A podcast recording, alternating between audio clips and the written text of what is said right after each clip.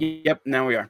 All right. Okay. Welcome to Pop the Left. And um, I'm here with Kuba, who um, is going to talk to us about common misunderstandings, misrepresentations, and um, maybe strategic mistakes about the the Soviet handling of Poland, particularly in two time periods. We're going to talk a lot about 1919 and maybe how that had like world historic effects, and then probably again uh, the the period from 1930 uh what is it 39 when did the soviets t- actually take poland 30 39. 39 yeah so 39 through um um so the solidarity actually. through 89 through 89 the solidarity movement um and why um because there are a lot of people who use that history to and i, I mean i've ever heard leftists say this just say poland is inherently reactionary you know? Um uh, or that like soviet policy in poland was always justified which seems wild. Um and so i wanted to talk to you who i mean you're this is kind of both for your personal interest and um, from your own family background because I can't pronounce your name because it's Polish. Mhm. Um, I'm old country. yeah. um, and you haven't cleaned your name up like most of the Poles I know, who just chop It's parts not- off. Yeah, my uh, my sister, Uh, she's a lawyer and she works with, uh, you know, mostly Anglophone Canadians, people from all backgrounds, but English is the language. So she has uh, phonetic pronunciation on her business cards underneath her name, just to try to help them get over the the terror of the consonants.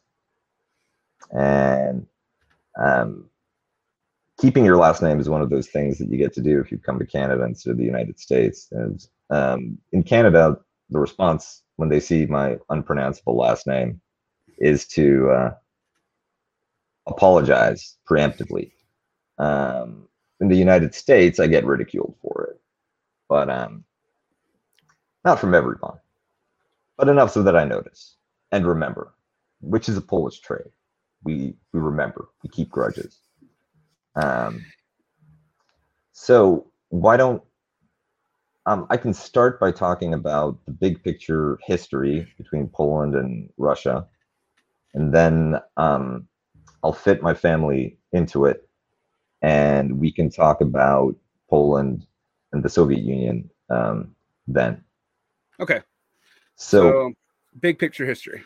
big picture history. Um, the Poles and Russians actually share uh, paleo history together. The, we're all Slavic peoples, all the way down to Serbia, the Czechs, the Slovaks, the Ukrainians, um, Croatians, um, Slovenes, all one great mega tribe at one point in history. Um, civilization came very late and through Christianity. So it was only between the 9th and the 12th centuries that northwest northeastern Europe, Poland, Ukraine, Russia, uh, Christianized, and with it adopted things like writing, which uh, Slavic languages before missionary work to transliterate the Bible, these were not literate cultures and societies. The region was broken up into a whole bunch of different um, uh, principalities and basically, you know, barbarian kingdoms. Two coalesced early on. One, the Kingdom of Poland, Mhm. and then uh, the Ukrainian um, principality.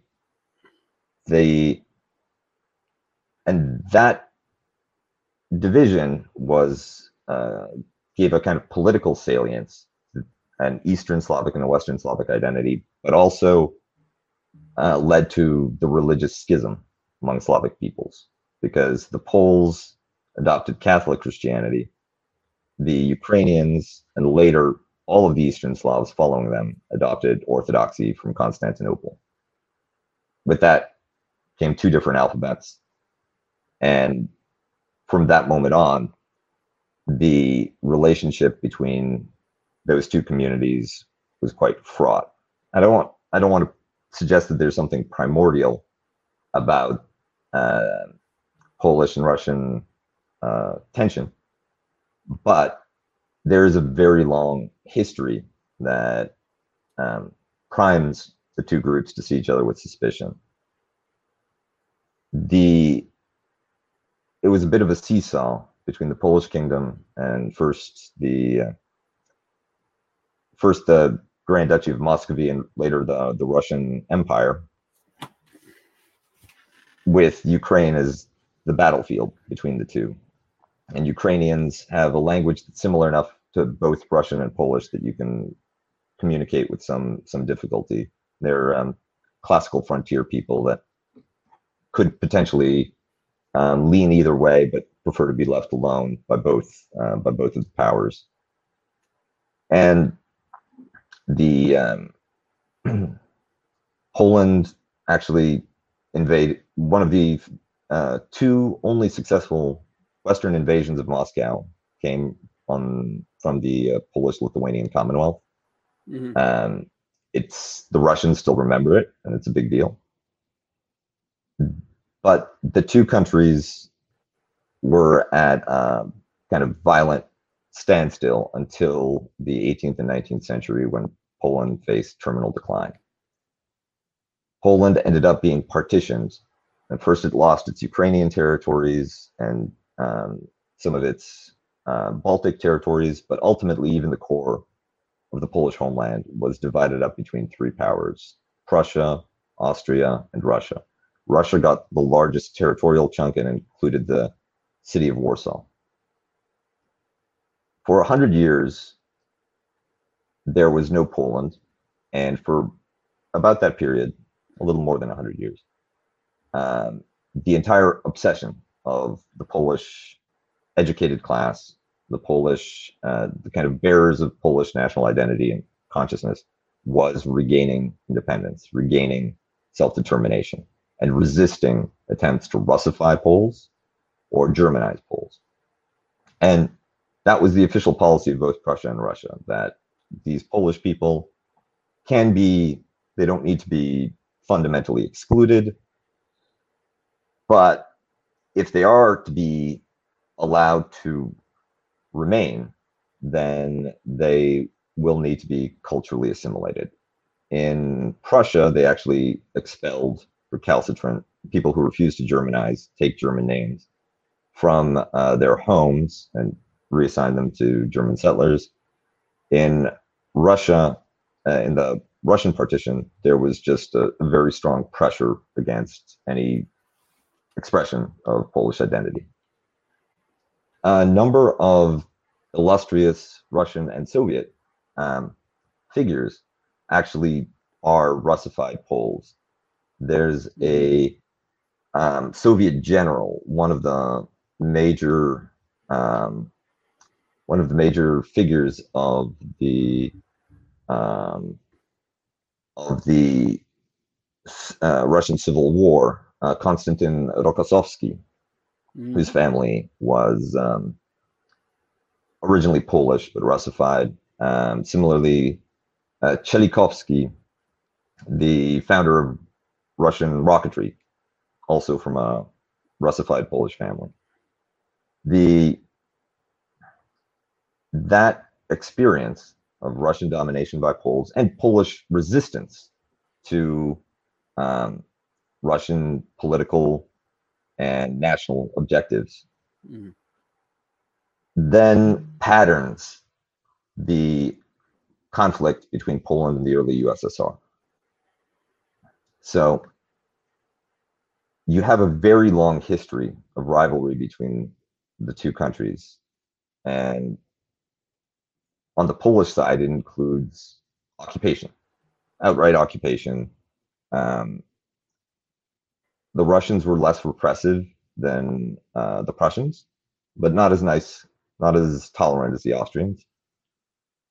Mm. And there were a number of rebellions during the occupation that were put down fairly brutally, with um, executions and mass deportations to Siberia. Indeed, um, Tadeusz Kościuszko, the hero of the American War of Independence, mm-hmm.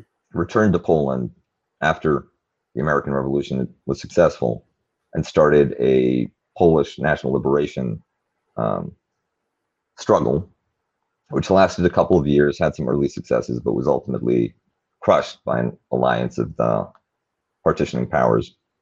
And he was um, sent into exile.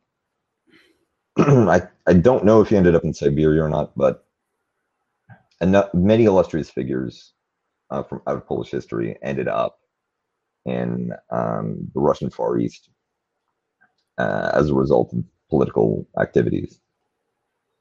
The I think Joseph Conrad's family mm-hmm.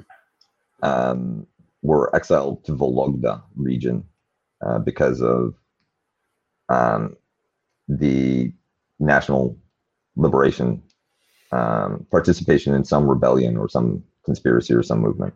And this was extraordinarily commonplace. Um, my great grandfather, he, uh, so my last name is Wrzesniewski, which is not super common, mm-hmm. um, but a kind of recognizable Polish name. My grandfather, according to the family lore, we were actually originally aristocrats um, in central Poland. And due to participation in a national rebellion and uprising against the Tsar, my um, either great grandfather or great great grandfather was forced to give up his name and flee to eastern uh, Poland uh, or the Ukraine, um, the city of Lvov, which was also in the Russian Empire, but where they weren't looking for him. And Wrzesniewski is actually the name that he assumed in hiding, but it was never safe for him to come back, so it just became his identity. There's some there's some suggestions that this might be true. You know, we can trace him back to central Poland, but you never know with family lore. Mm-hmm.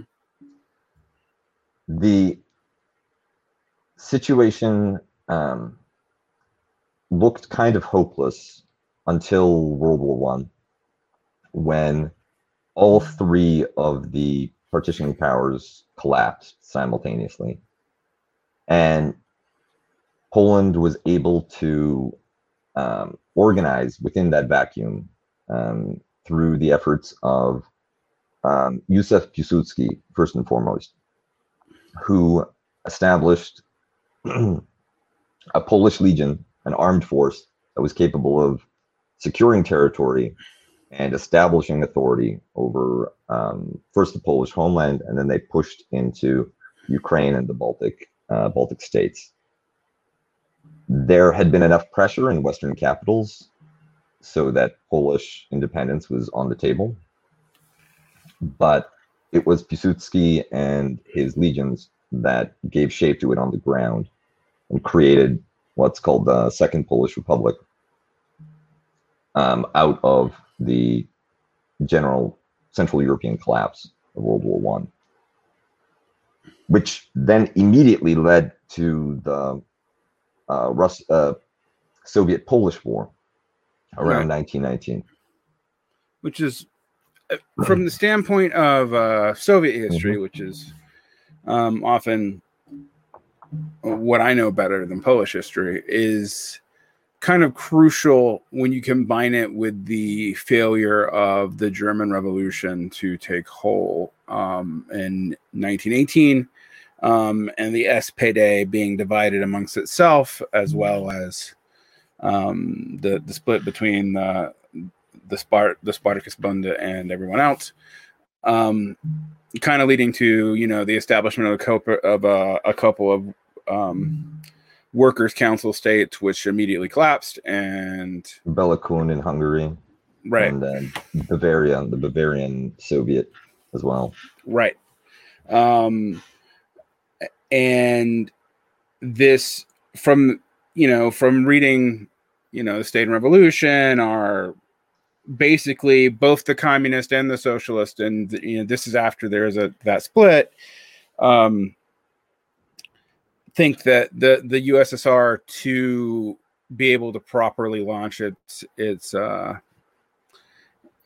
its transition to socialism needs and even must have one of the um, capitalist core countries switch sides and you need that industrial base. Right. And german and germany is generally considered the most likely option since it doesn't have nearly as large an empire to sustain its bourgeoisie. Um, and between those two things together it falls apart. But most people focus on the german side of that. They don't really you know we'll, we'll you know people talk about the treaty of brest-litovsk as being a fundamental failure point but i don't think they really think about what that means in terms of poland and why in poland in specific there would have been i mean to set it up a little bit it is it, it is interesting that the claim being made in the treaty of brest-litovsk is is that the ussr should basically hold the lands of the former Russian Empire. There's a continuity there that to outsiders would be um, disturbing, I think. So, well, um, the, would you like to go into that a little bit?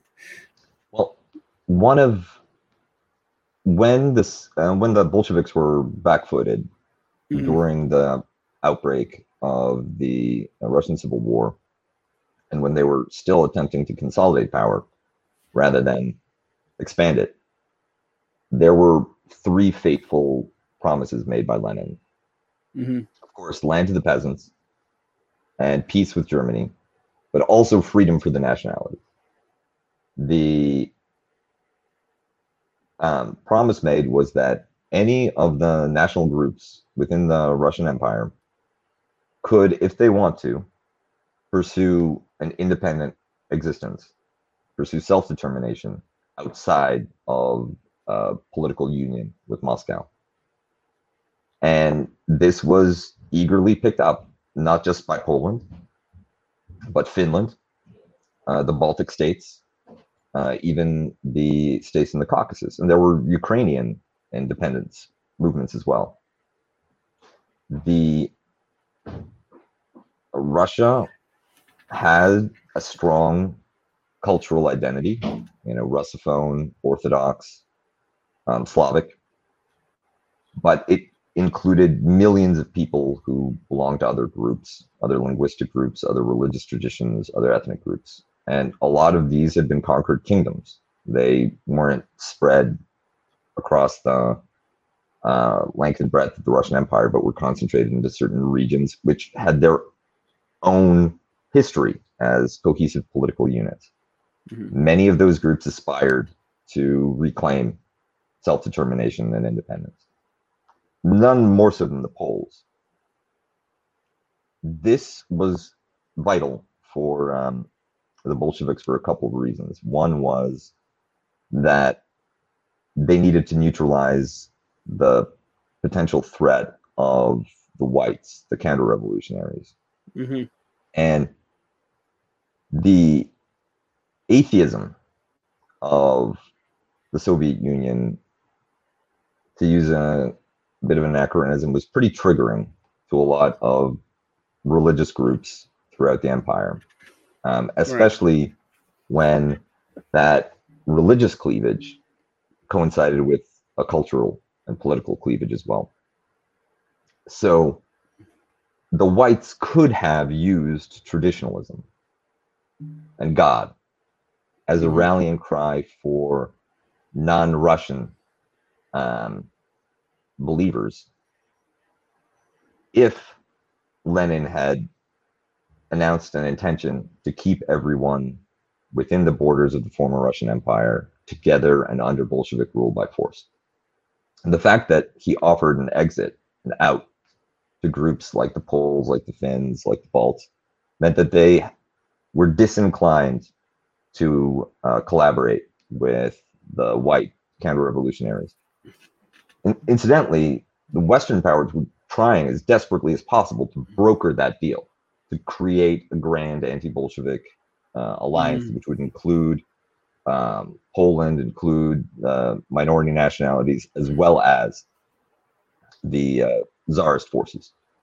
but those minority groups m- would much rather have independence than a return to a, a godly but Russian czar.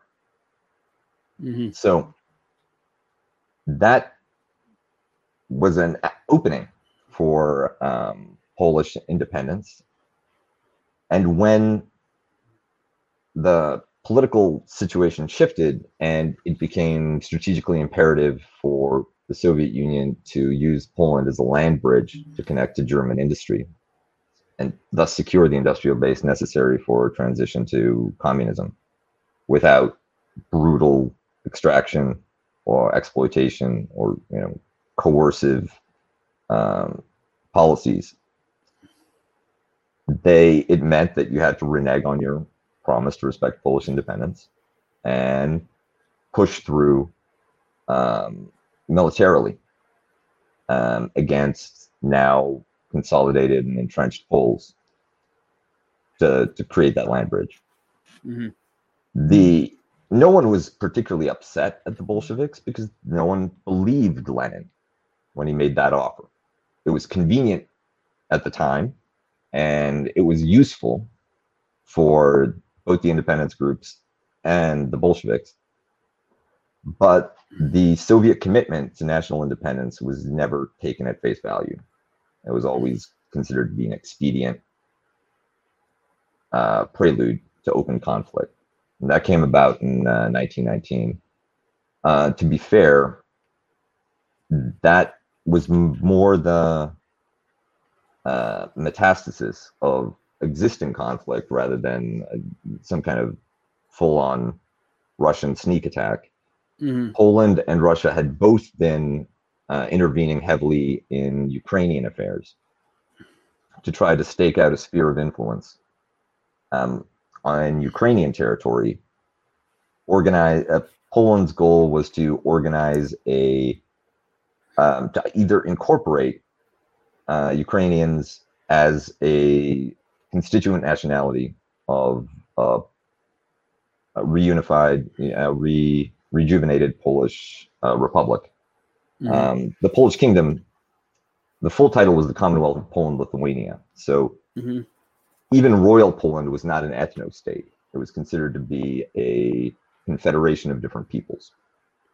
And the one model was to offer Ukrainians recognition for their language, for culture as a constituent group, um, and use that to carve the territories in. Another was to, if they weren't going to bite for that, let's create a Ukrainian state that is um, subordinate and friendly to Poland to serve as a buffer to the Soviet Union. From the Polish side, the apart from the religious threat that an atheistic government um, posed for a deeply Catholic population, um, there was a substantial Jewish minority in Poland at the time, but the independence and sort of national um, cultural wings tended to be very Catholic. Um, there was apart from that, the perception of the Soviet Union was that this was just another Russian threat, yeah, that it was nothing personal, right? There's two significant Slavic powers in Eastern Europe, and they have to contend with one another.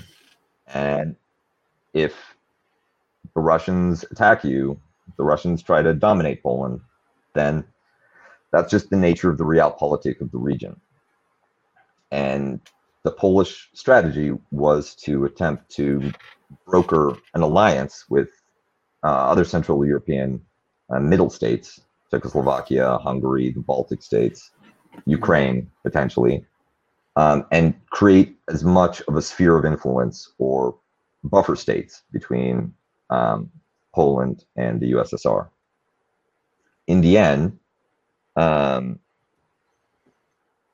er, there were early Soviet victories against Polish forces in Ukraine, which pushed the battle all the way to the gates of Warsaw. And it looked um, like there might be a decisive Soviet victory. The Poles were outnumbered three to one. But the Polish um, military had cracked Russian codes and were able to intercept signals and plans from the Russian military and use that to organize an extraordinarily effective defense of Warsaw, which three Soviet armies were defeated in sequence. Mm. And Soviet forces were routed all the way to central Ukraine with a large chunk of um, territory, which is now Ukraine, uh, now Ukrainian, being part of the Polish Second Republic. Indeed, the parts of Ukraine which are right now most associated with Ukrainian identity, both in the nice cultural way and also in the not so nice, this is where the Nazis come from way, are the territories that were under Polish administration between the wars. Um, the rest of Ukraine experienced very strict Bolshevik nationalities policy, which um, transferred populations and Russified uh, cities like Kiev, while Lvov and the countryside around it um, were remained heavily. Lvov was actually Polish, but the countryside was uh, very Ukrainian uh, by language, by culture, and very religious and traditional in its outlook. Okay. When the, the Soviets lose, they lose their shot at getting that Central European industrial base and it also sets the tone of um, suspicion and animosity between the Second Republic and the USSR. The remaining career of Józef Piłsudski after um, winning the Soviet Polish War was a failed attempt to create a coalition of, um, he called it Międzymorze, between seas, between the Baltic Sea and the Black Sea. He wanted to have a, a large NATO style bloc for mutual defense against both Germany and the USSR. But um, the diplomatic environment wasn't conducive, and you end up with um, a series of right wing military governments, Catholic right wing, so Franco light um, in Poland until the final collapse um, in 1939. Hmm. Now, the one thing there's this um, there's this mentality, there's this um, image of Poland as being inherently reactionary. The that a lot of leftists have because of the animosity between Poland and the USSR and also the general weakness of the left in Poland. Mm-hmm.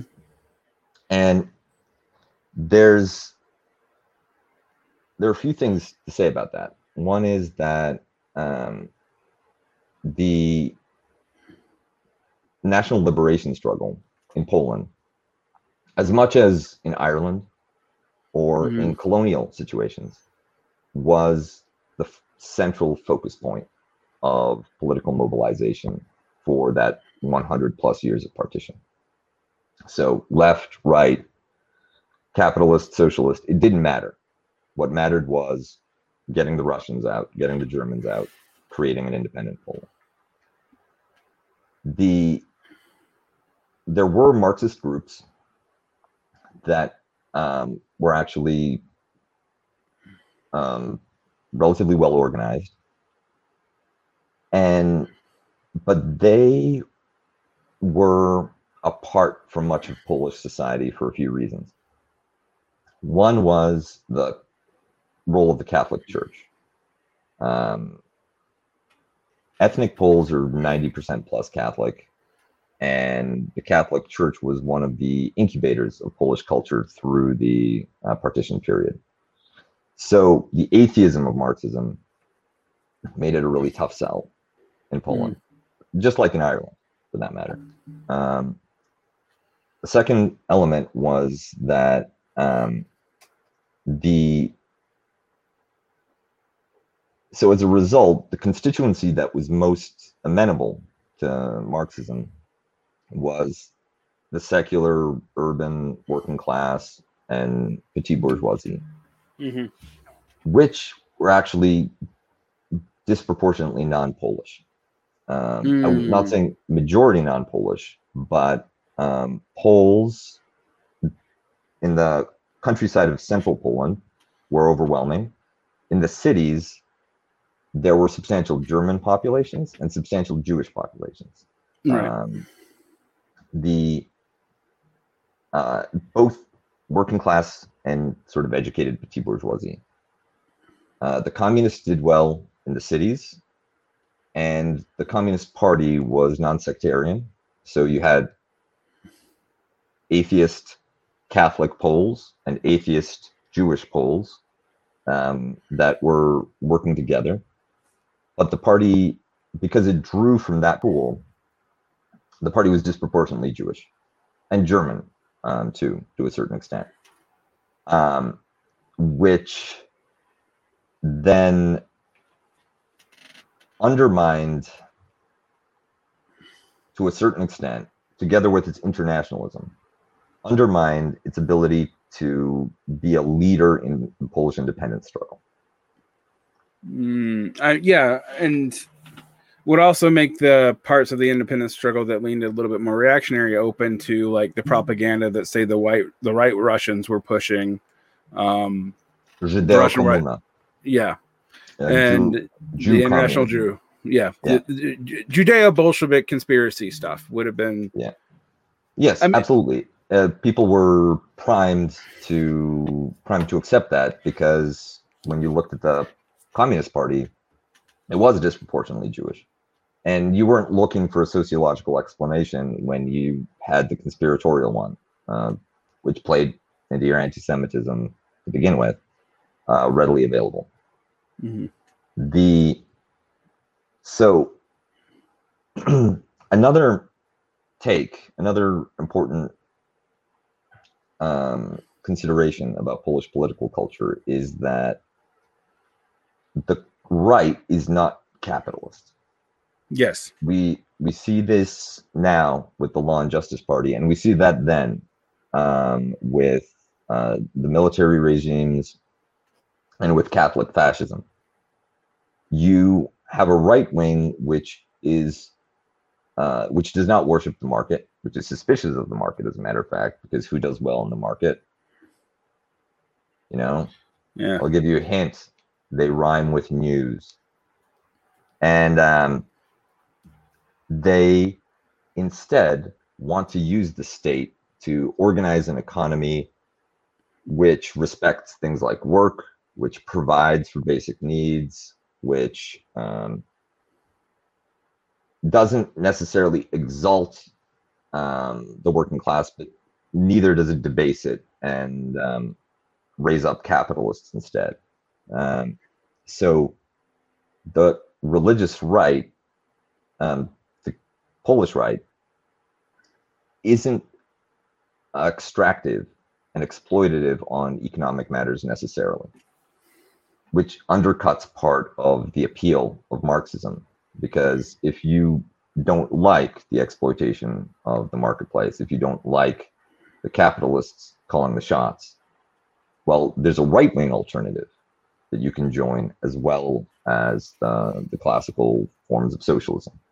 hmm Indeed, um, the dominant train, the dominant strain in um, Polish political culture right up until um, its defeat in World War II was a kind of um, honor and glory militarized nationalism Mm.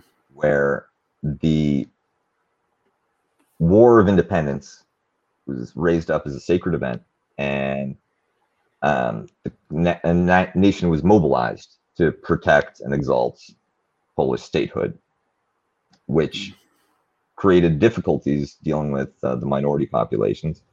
Piłsudski attempted to try to recast uh, Polish national identity in more civic, historic grounds. hmm But the lure of ethno nationalism is extremely strong in Polish culture um, because it's associated with that independence struggle. And there are alternatives to ethno nationalism, but they tend to be civic and liberal rather than radical and socialist. Mm. The um, so you end up with this watchful period uh, between 1919 and 1939, where Poland is attempting to shore up a defensive position, um, both against the Third Reich and against the Soviet Union. Frankly, no one no one had much hope, especially when um, it became clear that the diplomatic effort to create a grand coalition wasn't going anywhere.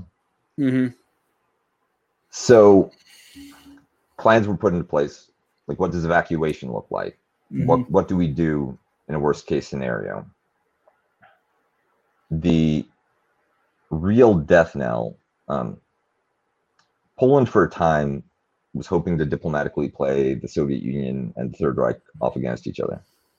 Um, Hitler approached Poland with a anti-Soviet pact, but it would require ceding uh, number of territories to uh, Germany, and nobody believed him. Right. I mean, his Lebensraum was basically Yeah. to depopulate the Slavs from Eastern, from most of Eastern Europe anyway, on Yeah. racial grounds, not just you know anti-communist. Exactly. So Exactly. That's um, that's often lost because you know Polish people look like me. How could we possibly not be white enough? right. I mean, although yeah, it's one of those things that even in the American mythology, uh, you know, about the Holocaust, and when I people think I when I say mythology about the Holocaust, that I'm like a denier. Obviously, I'm not.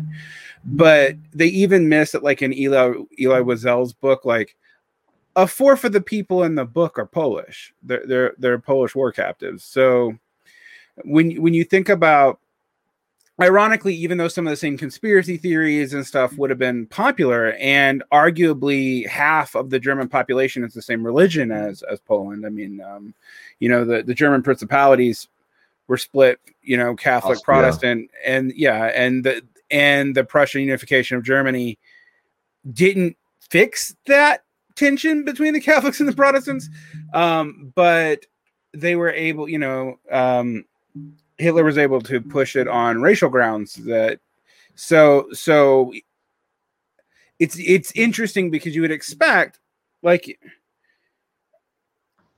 um and some of the other places in like in Romania where you had fascist guards who were more sympathetic to to the Reich that the right in Poland actually didn't really have that option because they were they, they knew they were on the extermination block Um, Absolutely correct. And um, the one of them, if Hitler had permitted Polish national collaboration, Mm. like offered the same deal, forget Norway. No one's getting that, right? Forget Denmark. No one's getting that. But if he offered the same Poland the same deal as the Belgians got, right, or the Bulgarians, you know, then there would have been no shortage of takers because there is a very strong appeal of violent ethno nationalism within Polish culture. But Mhm. the knowledge that German violent ethno nationalism, Nazi violent ethno nationalism was targeted against you, not just theoretically, but the name Poland was struck off of um, every um, map in the Reich. The there was a literal plan for the extinction of the Polish nation, and I don't mean the cultural extinction. I mean the biological extinction. He was going to murder all of us. Um, that made that type of um, collaboration impossible Mhm. and it kept the hands of Polish nationalists relatively clean of Nazi taint. Um, I'm not saying that there weren't there were pogroms, there was anti-Semitism, there were atrocities, but the colla- collaboration is is difficult to demonstrate on any meaningful scale between Poles and the Third Reich, simply because um, the Third Reich wasn't interested. Um, it was probably a major tactical blunder on the part of Hitler, a major strategic blunder, but um, that's how it went. And um, when Hitler and Stalin signed the Molotov-Ribbentrop Agreement, it became clear that the Polish situation was hopeless, mm-hmm. um, and that there would be a kind of um, demonic repartition between the Third Reich and the USSR, which is exactly what happens in 1939. Now, Hitler attacks, um, declares war, makes it an overtly aggressive move, the entry of the Third Reich into, uh, into Poland. Mm. Soviet forces also enter Polish territory, but there is no declaration of war. There's no announcement, there's no engagement with Polish forces. The Russian uh, Soviet entry comes after Germany had defeated um, a number of um, holdout positions in Western Poland, and it was clear that the war was um, was unsustainable. So the orders given to Polish troops were retreat if you if you can't get out entirely, if you can't make it to Czechoslovakia, if you can't or Hungary, mm-hmm. if you can't make it to Hungary, if you can't make it uh, out by air or by sea, go into the Soviet zone and surrender because we're not at war with them. The you'll be treated better they didn't know what would happen. Um, and this was this was the advice given in under a condition of absolute desperation, where mm-hmm. the alternative is almost certain death. But there was was a secret provision in the Molotov-Ribbentrop agreement for the um, extermination of the Polish leadership class to be carried out by both parties, by uh, Third Reich and the USSR. This involved rounding up um, political leaders, leftist figures, uh, trade unionists, socialists, um, priests, actors, um, musicians, artists of all kinds, um, even athletes. Anyone that could serve as a potential locus for even small scale national liberation organizing any anybody who could potentially run a resistance cell was to be rounded up and executed. Right. And, and during yeah, I mean in it is of no small import to note that um, Poland loses independence in 1939 and the Polish Soviet Republic is not established till 1950. Um, I don't people can put one to one about why that may be the case and who may have died. Um, but it, it, there's 11 years of of even under you know of of classical Leninist national policy not even in theory being respected. Now, some of that makes some of that could be justified on the conditions of the war until 1945, but it's really hard to justify after that. Um, so, the, yeah, and the uh, Poland was, um, you know, uh, Joseph Stalin referred to Poland as, pardon the expression, a country, um, and he considered it to be uh, fundamental uh, objective of Russian statecraft, of Soviet statecraft, to um, reincorporate Polish territory into um, a greater Soviet sphere. Um, he mm-hmm. considered the the parts of Poland that were granted the Soviet Union uh, through the Molotov-Ribbentrop Agreement just to be the first step. But there was no autonomy. There was no national autonomy or, or any kind of provision for um, recognition of Polish cultural nationhood or um, Polish uh, any continuity of um, the Polish identity, and instead erasure. And the troops that surrendered to the Soviets, if you were a regular soldier, uh, if you were uh, uh, enlisted man, then you were treated as a prisoner of war. Uh, you were sequestered, but fed, um, housed.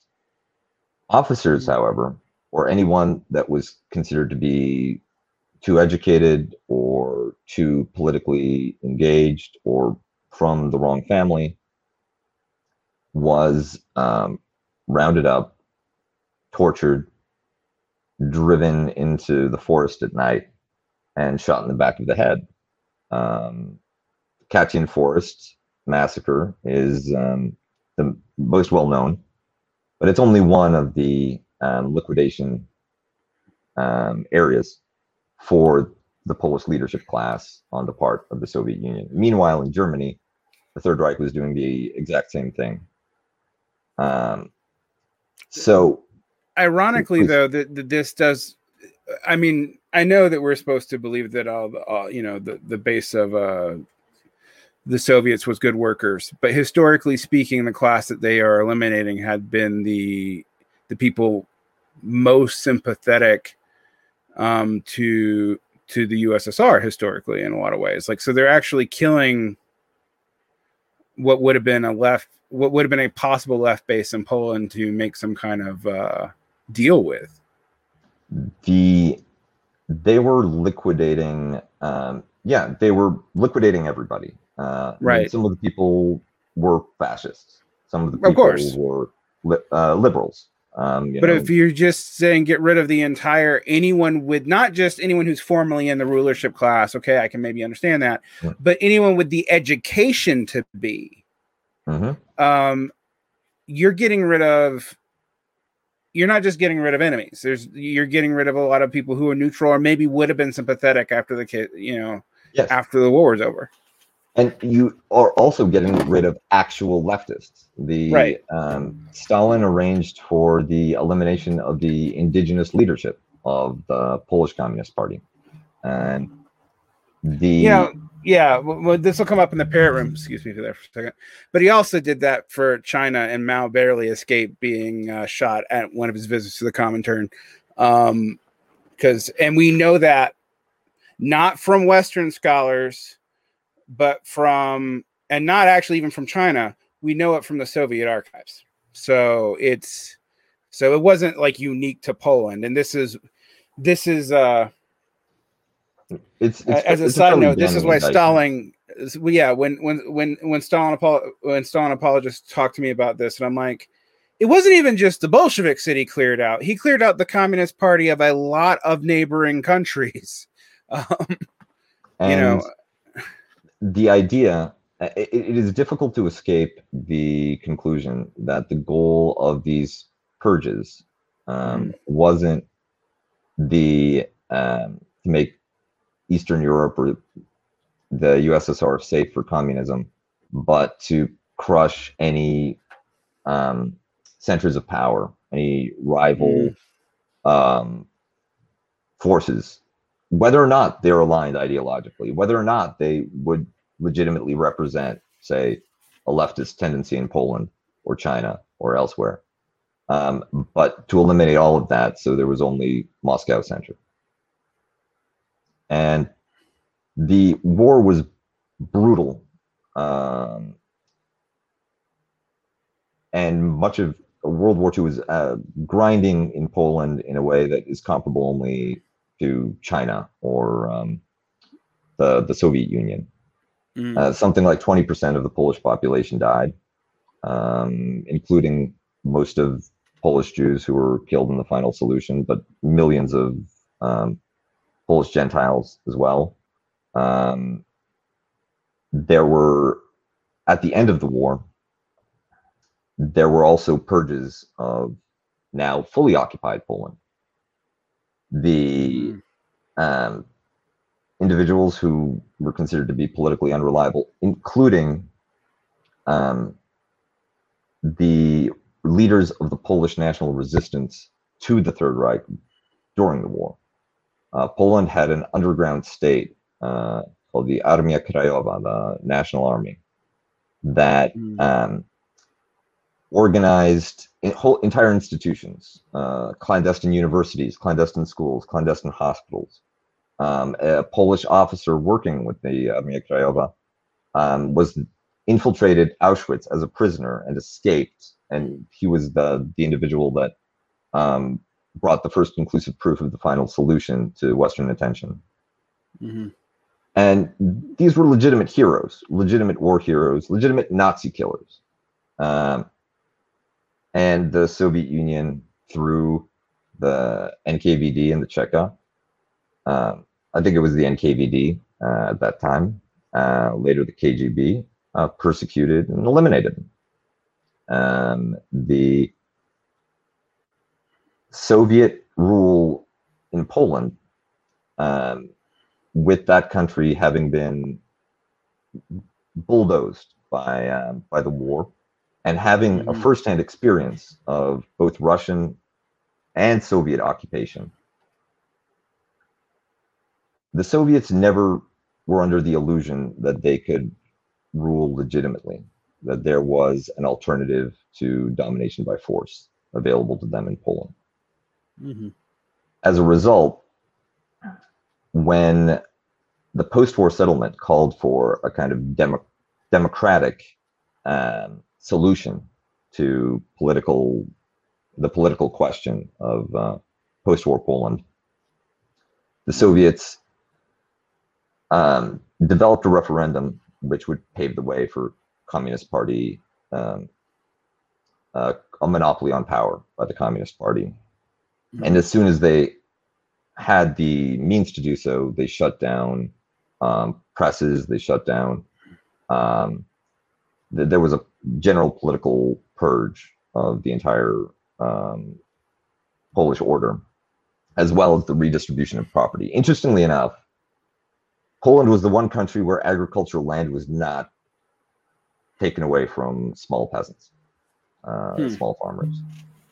The reason being that um, Polish agriculture, especially the small farm production, was very productive, and Polish the Polish peasantry in the countryside, despite being very religious and um, parochial, Mhm. they were amenable to communist rule as long as their land rights were respected. This is the old Bukharin point that Bukharin has made. If you respect the land rights of the small peasantry, even if it's only like, even if it's not de jure, as long as you de facto do it, um, they'll they stay aligned with the proletariat, um, and against both Stalin and Trotsky, uh, who insisted otherwise. And frankly, um, you know the the Bukharin was right. Yeah, and the post Mao reforms, their initial success in, in agricultural production was was also based on similar, you know, things, and that's that's really ironic given that the Chinese Communist Party was majority peasant until like the '60s. So, And But- the um, and the observation was that if in Poland you took the land away from the peasants, if you tried to collectivize agriculture, two things would Mhm. happen. One, you already have the intelligentsia, the military, the church, all aligned against you, all just waiting for an opportunity to um, resume the national independence struggle. You take the land from the peasants, you will, everyone will rise up because everyone's interests will be anti-Soviet. Um, and two, and this was from um, the Central Planning Committee, mhm, if you ag- collectivize agriculture in Poland, and we see the same kinds of collapse in productivity and yield that we've seen everywhere else we've agri- uh, collectivized, the Eastern Bloc will starve.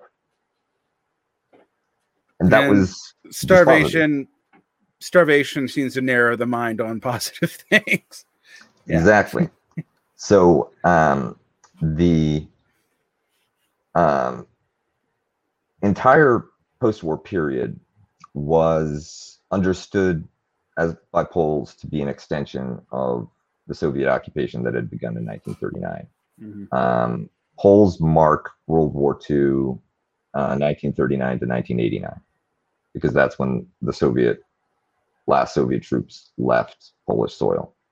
Um, no, even among Polish workers, there was no real the a pro-Soviet um, position was was rare. Um, mm-hmm. Even the Polish Communist Party, uh, under leaders like Gomułka, and mm-hmm. uh, also um, under the Jaruzelski, uh, who declared mm-hmm. martial law against the Solidarity movement. The very Polish communist leadership would not not just internally, but in communicating with Polish society, explain, look, I'm the guy that tries to keep the Soviets off your back. Like, if you think I'm tough, then you, you don't want to see who I deal with. So look, we, we're all in the same boat. We have to do what they say. So let's figure out a way that this kills us the least. Um, there was a, a, policy document from the Red Army uh, produced in the 1980s that was declassified after the fall of the Soviet Union, in which mm. they estimated the percentage of the security forces of different Eastern Bloc Warsaw Pact allies that could be relied mm. upon in case of war with NATO.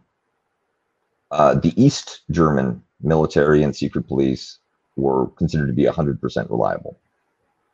This was post 68, so the Czechs were considered to be 60% reliable. 60% of the military would, would fight for um, the People's Republic of Czechoslovakia and the Soviet Union. Mm-hmm.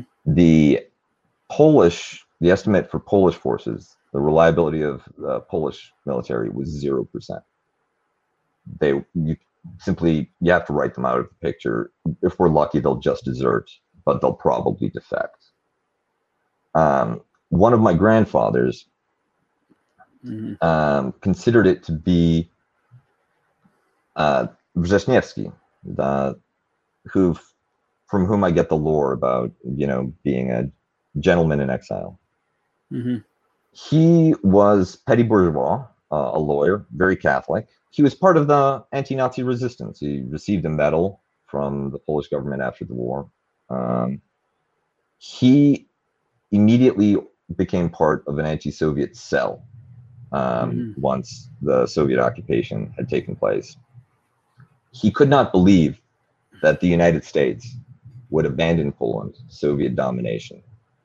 So he and his co-conspirators organized uh, government in waiting that would step up once Americans had begun the liberation war. Of course, they had been completely infiltrated, and he was arrested and sent to a camp. Mm-hmm. Now, personally, I I don't think the Soviet Union had any business being in Poland, but from the from a Marxist perspective, from a pro-Soviet perspective, mm, this was clearly subversion. You know, he he did the crime. My other grandfather was um, from a village background. Um, mm-hmm. My mom pounces if anybody calls him a peasant because technically his father, my great grandfather, was a tradesman. He was a cobbler, mm. but he mm. lived in the village. He was poor you couldn't tell the difference between him and the people who actually worked the land. He was educated because he had a, a gentle and progressive lord that owned the village. Um, and children of talent, boys of talent, were um, given a high school education on the Lord's dime because he felt mm. like that was what he needed. That was part of his obligation to Poland. Of course, this meant going to a private school where all of your classmates are gentry, and you're going to be mm-hmm. brutally teased and hazed um, and humiliated. So mm-hmm. all of the scholarship boys either became priests or communists. he, uh, my grandfather became a school teacher. Uh, he taught in the Jewish ghetto in Krakow. Um, mm. He was uh, a leftist and he joined the Communist Party after the war because he wanted to join in the effort to build a new or fairer Poland. When he saw the repression that went along with the imposition of um, communism, when he saw what happened to dissidents, what happened to people who just peacefully disagreed with the party line, he quit the party. He was warned that that itself was a punishable form of dissent. But he was stubborn, um, and he was dying of tuberculosis anyway. So rather than shoot him, they just confined him to a um, hospital out in the country um, for a couple of years as he passed away. But um, visits were closely monitored, and all his mail was read to prevent him from um, being able to access the outside world. So both of my grandfathers, the anti-communists and the communists, were repressed by the Soviets. And if that's your experience with uh, Soviet Marxism, coming on the heels of your experience with Russian Tsarism, it's not surprising that Poland is a stumbling block for the Soviet Union and that Poland resists um, Marxist Leninists organizing, even um, more Euro friendly uh, center left parties have difficulties um, in Poland. The two dominant strains, the two ideological strains that haven't been invalidated by 50 years of um, the People's Republic are ethno-fascism, uh, Catholic ethno-fascism on the law and justice model, or mm-hmm. civic libertarianism, uh, pro-European civic libertarianism on the model of Platforma Obywatelska and Donald Tusk.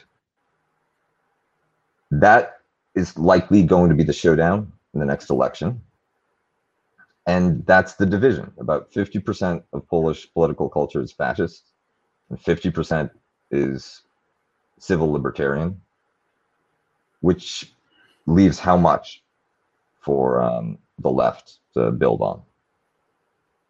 And, and this is an interesting problem because you can say that I think kind of directly you can say that between um, eradicating the the intellectual classes in the 40s and the peasantry being you know the peasantry are gonna are being pushed out by modernity by whomever. Um that uh ironically uh and you know it doesn't come up but like the soviets actually suppressed um knowledge of the holocaust which is weird but but partly because a lot of its leadership was jewish in poland which is another thing that like from the western standpoint and uh, our deals with like you know Zionist abuse of the legacy of the Holocaust, even we we we're like they did what, huh? Wow! But it's it's it is very much the case actually. Um, so yeah. I, I I do think this is part of why mm-hmm. anti-Semitism is so bad in Poland is is a result of certain decisions made in the fifties and uh, the fact that petty bourgeois there the, the fact that there there wasn't an in, for lack of a better term, an indigenous bourgeois in Poland. Um, well, and you know, yeah. And and one when when the Soviets when um, sort of the, the Soviet-backed Polish communists, mm-hmm. the ones that had been vetted and approved by the Soviet Union, considered mm-hmm. re- reliable, they understood that nothing they could do would make them legitimate for uh, Polish society. And therefore, they became extraordinarily cynical in the way that they try to manufacture some level of acquiescence and mm-hmm. um, implicate the rest of uh, Poland in their um, political order. So, perversely, you have a communist party that begins to play up anti Semitism, begins to play up forms of Polish chauvinism because they don't have a constructive offer or any um, indigenous base that could make a more principled appeal. Um, so you end up with um, most surviving Polish Jews emigrating as a result of a culture of anti-Semitism that's fostered by the Communist Party. Um, not to say that it wasn't embedded; it didn't come from other parts of Polish society as well, but anti-Semitism had been a serious uh, deviation, a serious anti-revolutionary crime. Oh yeah, during so, the early Bolshevik period, and and also after the 50s and it, it, does it does go back and forth depending on the really mm-hmm. like stuff around israel. But yeah like the multiple time periods in in in soviet history you can't be an anti-semite. It's not cool. Yeah. And in poland um because of this sense that this is a deeply anti-communist society a deeply reactionary society that we need to somehow stay on top of how can we pander to them let's be anti-Semitic. They'll like that. Um, Oof. The yeah, I know. Um, and the the Poland also had um, um independent, well, an, a non-communist party that was part of the government, uh, which was uh, represented peasants' interests, and it's the only mm. party that actually survives to the present day through um, the communist period. And between but the the essence of the political situation was this knowledge that you're an occupier in hostile territory and you need to just get people to obey um, by whatever means it takes because you're not mm-hmm. going they don't trust you they don't like you they don't think you have their best interests at heart. So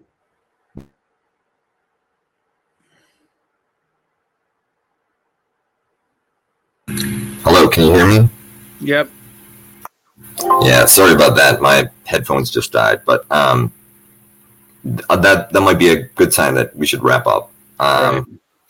But yeah, the up until the solidarity movement, um, you had that be the essential conundrum of uh, the Polish communists in power. How do you maintain authority in this place that would reject you in an instant if they could, which is what happens once Poland is given an alternative. Um, and to a certain extent, uh, it, uh, General Jaruzelski, who declared martial law and uh, led the anti-solidarity crackdowns, was tried for um, tried for his role in leading that repression after the end of communism. His defense was, I just did what I had to do. If it not for me, then it would be the Red Army, and it would be a lot worse. And he was acquitted on that basis. Um, the the lack of legitimacy of the Polish People's Republic is runs so deep that you can use it as an alibi um, in that kind of trial. And like I said, if this is the historical experience, it should come as no surprise that um, leftists struggle in Poland and that Poland and Russia, Poland and the Soviet Union um, have a fraught relationship. The main reason why Poland is such an eager NATO ally, for instance, is because it remembers when the Soviets were there, right? The NATO may seem like an imperialist adventure to Americans, but it is essential for national security if you're Poland. And dealing with that's going to take some time. Um, mm-hmm. The, yeah. I mean, we can talk more in the Patreon hour about um, what ways forward might um, might be available, but um, for the time being, the it is remarkable that the Polish German relationship isn't as um, toxic. I'll take that, frankly. My my expectations are so low that if we can get along with the Germans, I'm like, that is so much more than I ever expected. Uh, that's a sad note to end on, but that's where we're end, and we'll, we'll finish talking about Poland and maybe talk about misunderstandings of China and global geopolitics um, in the Patreon room. All right. See you there. See ya.